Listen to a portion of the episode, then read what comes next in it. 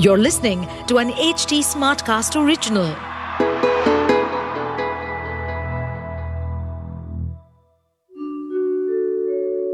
आप सुन रहे हैं विवेकानंद की वाणी सुनिए स्वामी विवेकानंद के अनमोल विचार और जानिए जीवन को एक नए दृष्टिकोण से जीवन के नियमों के बारे में स्वामी विवेकानंद कहते हैं, सभी घृणा स्वयं द्वारा स्वयं को मारना है।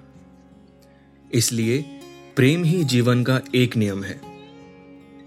सारा प्रेम विस्तार है, सारा स्वार्थ संकुचन है।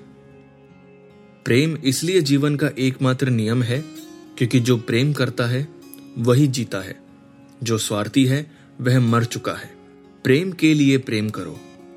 जैसे आप जीने के लिए सांस लेते हैं, ठीक वैसे ही। निस्वार्थ प्रेम, निस्वार्थ कर्म और अन्य बातों का यही रहस्य है। आत्म बलिदान, आत्म दावा नहीं, इस ब्रह्मांड में सर्वोच्च जीवन जीने का नियम है।